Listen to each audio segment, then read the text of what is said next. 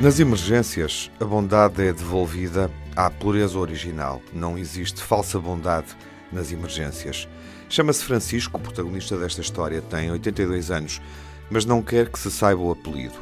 Diz que não é importante, não pretende qualquer reconhecimento com o gesto. A solidariedade dele pretende ser séria e silenciosa. É como todos os grandes sentimentos que marcam o coração dos outros e contém um certo pudor, um dever de recolhimento. O Sr. Francisco vive em Alcochete, Conselho de Cascais.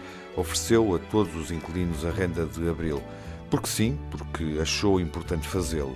Escreveu uma carta a todos dizendo: Estimados inquilinos, ninguém ignora que o momento que estamos a passar é inédito e que nos trará dificuldades financeiras a todos.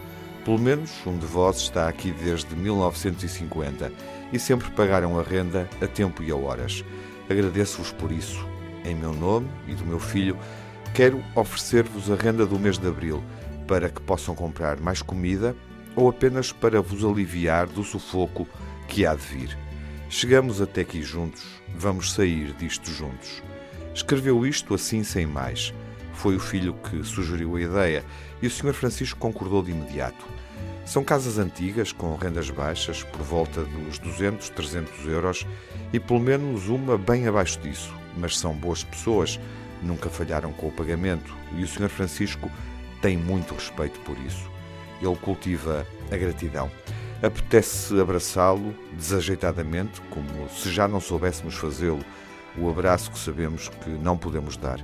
Não é só a solidariedade que o Sr. Francisco trouxe consigo neste gesto comovedor, trouxe também a dignidade, o reconhecimento, a consciência soberana dos sentimentos incondicionais.